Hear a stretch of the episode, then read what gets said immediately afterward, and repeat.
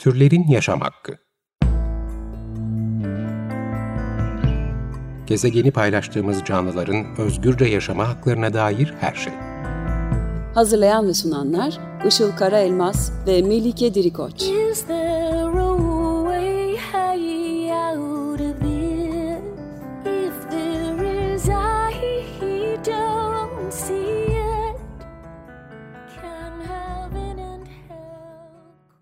Herkese merhaba. 95.0 Açık Radyo'da Türlerin Yaşam Hakkı programı başladı. Ben Melike Dirikoç. Hepimizin bildiği gibi Türkiye'deki genel seçimleri ve Cumhurbaşkanlığı seçimlerini geride bıraktık. Ülkede bu süreçte bolca kutuplaşma, bolca hak ihlali, güvensizlik ortamı ve e, kafa karışıklığının olduğunu söyleyebiliriz.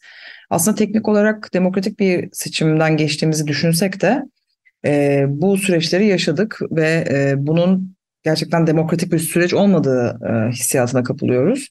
E, Ben de e, bu aralar otoriter rejimlerle alakalı e, daha sık okumalar yapmaya başladım ve bu süreçte kafa karışıklığımızı gidermesi açısından bugün kaleme alınmış bir makaleyi sizlerle paylaşmak istiyorum. Makale 16 Mayıs 2023 tarihinde Ayrıntı dergide yayımlanmış. Mustafa Cem Oğuz tarafından yazılmış. Seçimli otoriter rejimlerde seçimlerin anlamı başlıklı makaleden bazı bölümler paylaşacağım. Makalenin tamamına ayrıntıdergi.com.tr web sitesinden ulaşabilirsiniz. Seçimler ve otoriter rejimler arasındaki çelişkili ilişki, Soğuk Savaş'ın bitiminden hemen sonra yoğun bir akademik ilginin konusu haline gelmiştir. Bu tarihten sonra özellikle Doğu Avrupa'da kapalı rejimlerin yerini çok partili ve düzenli seçimler yapan yeni devletler almıştır. Ancak kısa bir süre içinde bu ülkelerdeki seçim kurumunun barışçı şekilde iktidarın devrini sağlayamadığı gibi iktidardaki otoriter partinin ömrünü uzattığı görülmüştür. Düzenli ve çok partili seçimler yapmakla kapalı otoriter sistemlerden ayrılan ama demokratikleşme hedefini de gerçekleştiremeyen bu seçimlere birçok farklı isim verilmiştir. Seçimli otoriter, rekabetçi otoriter, hegemonik otoriter, kusurlu demok- demokrasi ve hibrit rejim gibi adlandırmalar ile tanımlanan bu yapılar özellikle 2010'dan sonra küresel bir trend haline gelen demokratik gerileme olgusuyla yaygınlık kazanmışlardır. Özgür ve adil seçimlerin azaldığı, siyasal haklara saygının ve muhalefete toleransın ortadan kalktığı, hukukun üstünlüğü ve yargı bağımsızlığının zayıfladığı ve güvenlik söyleminin demokrasinin yerini aldığı bu gerileme trendi sadece Doğu Avrupa, Orta Doğu ve Latin Amerika'yı değil, Batı dünyasında tesiri altına almış ve küresel bir fenomene dönüşmüştür. Öyle ki V-Dem endeksine göre 2009'da dünya nüfusunun %6'sı otoriter rejimler altında yaşarken bu oran 2019'da %34'e çıkmıştır. Bu dönemde özellikle Macaristan, Polonya, Türkiye, Brezilya, Hindistan ve Venezuela demokratik gerilemenin en popüler örnekleri olmuşlardır. Bahsettiğimiz üzere bu tip rejimlere literatürde birçok farklı isim verilmiştir. İsimlerdeki farklılık seçim sonuçlarının belirsiz olup olmadığı, muhalefetin rekabet gücü ve rejimin insan hakları karnesi gibi nedenlerden kaynaklanmaktadır. Seçimli otoriter, genel başlığı içindeki bu rejimlerin en öne çıkanları hegemonik otoriter rejimler ve rekabetçi otoriter rejimlerdir.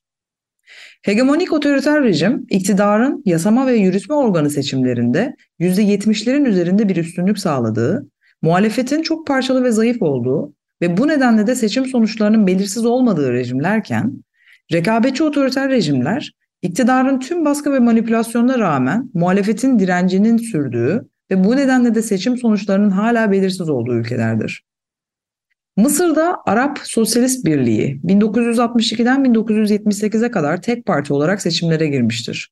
Bu tarihten 2011 yılına kadar ise Ulusal Demokrasi Partisi hakim parti olarak zayıf ve devşirilmiş rakipleri karşısında iktidarını sürdürmüştür. Aynı tarihlerde yapılan başkanlık seçimlerinde ise bu partilerin liderleri tek başına yarışmışlardır. Meksika'da ise PRI 1929'dan 2000 yılına kadar karşısında anlamlı bir muhalefet oluşmadan iktidarını sürdürmüştür. Başkanlık seçimlerinde de PRI'nin adayları %80'in üzerinde oylarla kesintisiz bir şekilde göreve gelmişlerdir. Tayvan'da ise rejimin partisi olan Kuomintang 1969'dan 1989'a kadar alternatif bir partinin olmadığı seçimlerle yasama gücünü kontrol etmiştir. Aynı durum Baas Partisi ile Irak'ta 2000 yılına kadar sürmüş, Suriye'de ise günümüze kadar devam etmiştir. Bu seçimler kadar alternatifsiz olmasalar da Rusya ve Azerbaycan'da da benzer seçim uygulamaları görmekteyiz. Rusya'da Putin'in de facto lideri olduğu Birleşik Rusya Partisi 2011 yılındaki 3. parlamento zaferiyle hakim parti haline gelmiş ve girdiği hemen hemen her seçimde parlamentoda %70'lik çoğunluk elde etmiştir. Bu başarı benzer oranlarla başkanlık seçiminde de sürmüştür. Azerbaycan'da da Aliyev'in Yeni Azerbaycan Partisi 1995'ten bu yana girdiği tüm seçimlerde ciddi rekabetle karşılaşmadan parlamentoda hakimiyet elde etmiştir. Başkanlık seçimlerinde de Aliyevler %80'in üzerinde oy oranlarıyla ilk turda seçilmeyi başarmışlardır. Belarus'ta ise 1994'ten bu yana otokrat Lukashenko girdiği tüm başkanlık seçimlerinde %80 üzerinde bir oy oranı elde etmiştir. Yasama organında da sadece kendisinin izin verdiği adaylar arasında yapılan seçimler neticesinde yine %80 oranında bir destek sağlamıştır. Hegemonik otoriter olarak adlandırılan bu seçimlerdeki seçimlerin ortak paydalarına baktığımızda ilk dikkatimizi çeken şey seçim sonuçlarının belirsiz olmamasıdır. Bir diğer ifadeyle bu tip rejimlerde seçimler yolu ile iktidar değiştirmek ya da özgürleştirici seçim sonuçları almak mümkün değildir. Peki sonucu belli bu seçimler neden yapılmaktadır? Uzun süre bu seçimlerin iç ve dış meşrutiyet için birer vitrin süsü işlevi gördükleri iddia edilmiştir. Ancak Gedes ve Magaloni yaptıkları çalışmalarda seçimlerin önemli işlevleri yerine getirerek rejimlerin ömrünü uzattıklarını savunmuşlardır. Araştırmacılara göre otoriter rejimlerdeki seçimlerin öncelikli hedefi yönetici blok içindeki güç talebini caydırmaktır. Zira bu seçimlerdeki yüksek katılım ve yüksek oy oranı rejimin toplumsal tabanının ne kadar güçlü olduğunu, başta ordu kurumu dahil olmak üzere parti içindeki diğer güç odaklarına göstermekte ve onları olası bir çatışmadan ya da başkaldırıdan caydırmaktadır. Otoriter rejimler için en büyük tehdit toplumsal muhalefet değildir. Çünkü muhalefet baskı aygıtı ile sindirilmiştir. Ciddi tehdit rejimin kendi içinde gizlidir.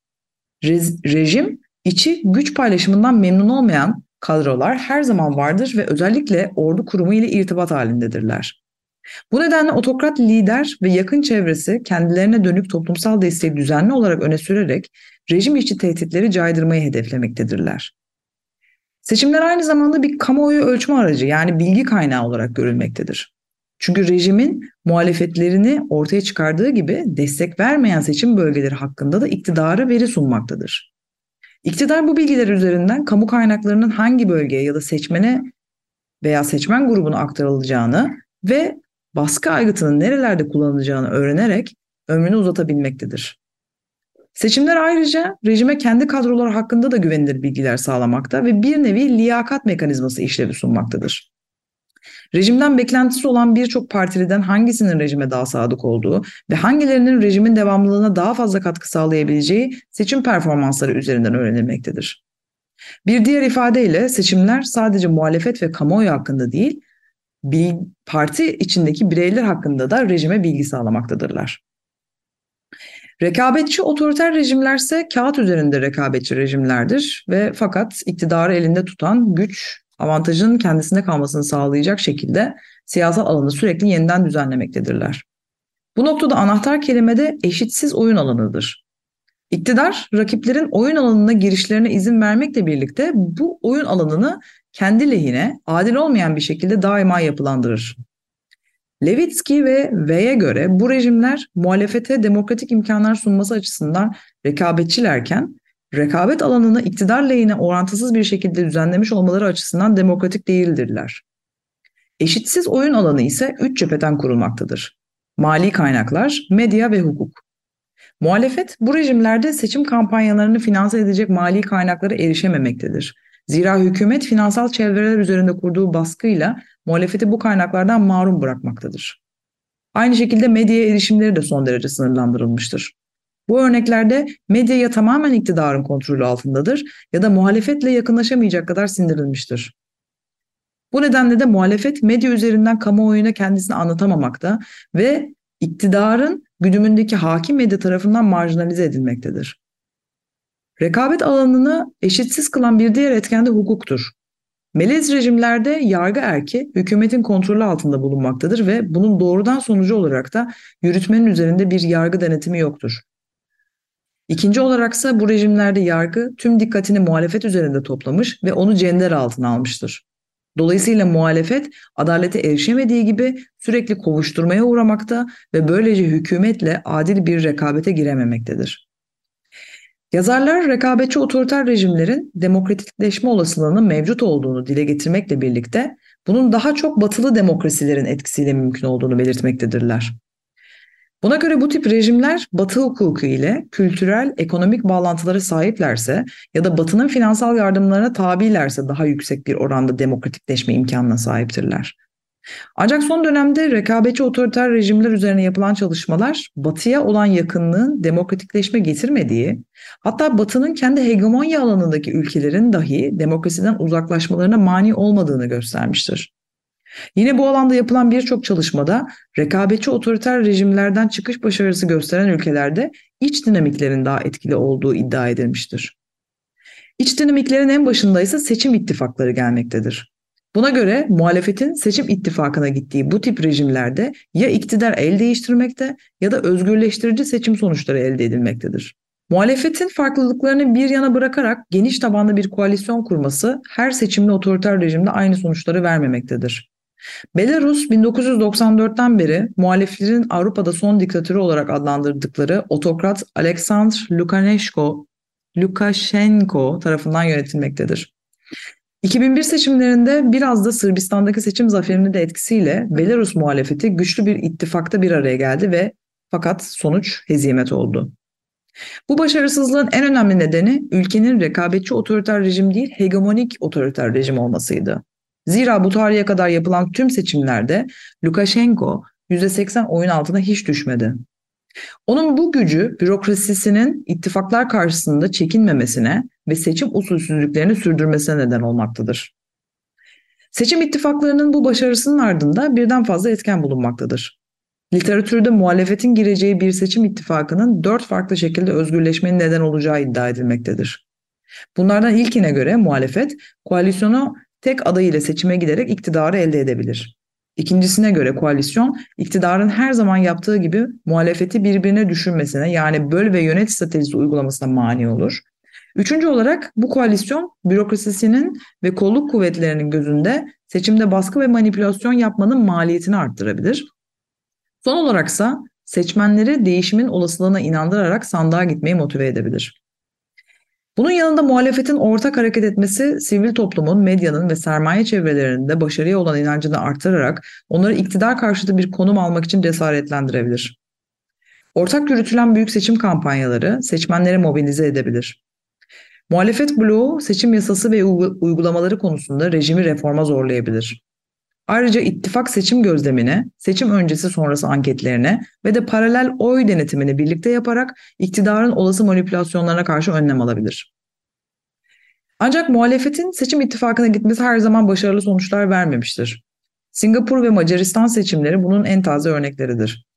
Singapur'da ülkenin bağımsızlığını kazandığı 1967 yılından beri merkez sağ People's Action Party iktidardadır.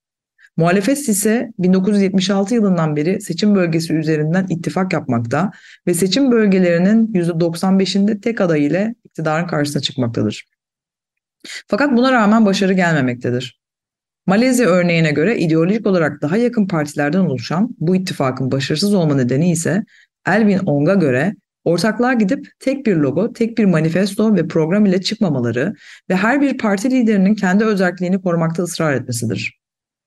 Ama başarısızlıkla bundan daha etkili olan bir şey iktidarın sağladığı istikrarlı büyüme oranları ve kişi başına düşen yüksek gelirdir.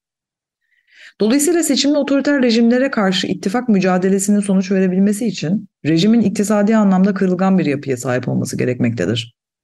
Bu nedenle doğal enerji kaynaklarına sahip rantiye devletlerde seçim yoluyla demokratikleşme beklenmemektedir. Zira bu ülkelerde devlet dışarıya çok az bağımlıdır ve bu nedenle yaptırımlara karşı bağışıklığı yüksektir. Daniel Donno da hegemonik otoriter rejimlerin çoğunun rantiye devlet olduğu tespitinden hareketle ekonomisi dışarıya daha bağımlı ve bu nedenle de kırılgan olan rekabetçi otoriter rejimlerin demokratikleşmeye açık olduklarını iddia etmektedir. Ekonomik kriz ayrıca otoriter rejimlerin seçmenlerle kurduğu kliyantalist ilişkiyi de sekteye uğratacağı için kırılganlığı artıran bir başka etkiye de sahiptir. Kısacası seçim ittifakları iktidarın istikrarlı olduğu dönemlerde değil, ekonomik performansının düştüğü ve çalkalanmanın yoğunlaştığı zamanlarda ortaya çıkmaktadır. Evet bugün e, programda e, içinde yaşadığımız durumu biraz açıklığa kavuşturacak bir e, makaleden alıntılar yapmak ve sizlerle paylaşmak istedim. E, tabii artık malum sadece siyasetle ilgilenenler ya da sivil toplum kuruluşları değil bizzat vatandaşlar olarak bizler de politik süreçlere aktif olarak dahil olma güdüsü içindeyiz ya da dahil oluyoruz ve bence bu gayet iyi bir şey. Çünkü hem bireysel hayatımızda hem hak meselelerinde hem de herkesi ilgilendiren örneğin iklim krizi gibi dünyanın gidişatını ilgilendiren meselelerde karar verme süreçlerinin kesinlikle içinde olmalıyız ve e, kendimizi bilgi açısından da bu anlamda e, donatmalıyız diye düşünüyorum. Dinlediğiniz için teşekkürler. Programın tüm bölümlerini podcast e, mecralarından ve Açık Radyo web sitesi program kayıt arşivinden ulaşabilirsiniz. Bir sonraki programda görüşmek üzere. Kendinize iyi bakın.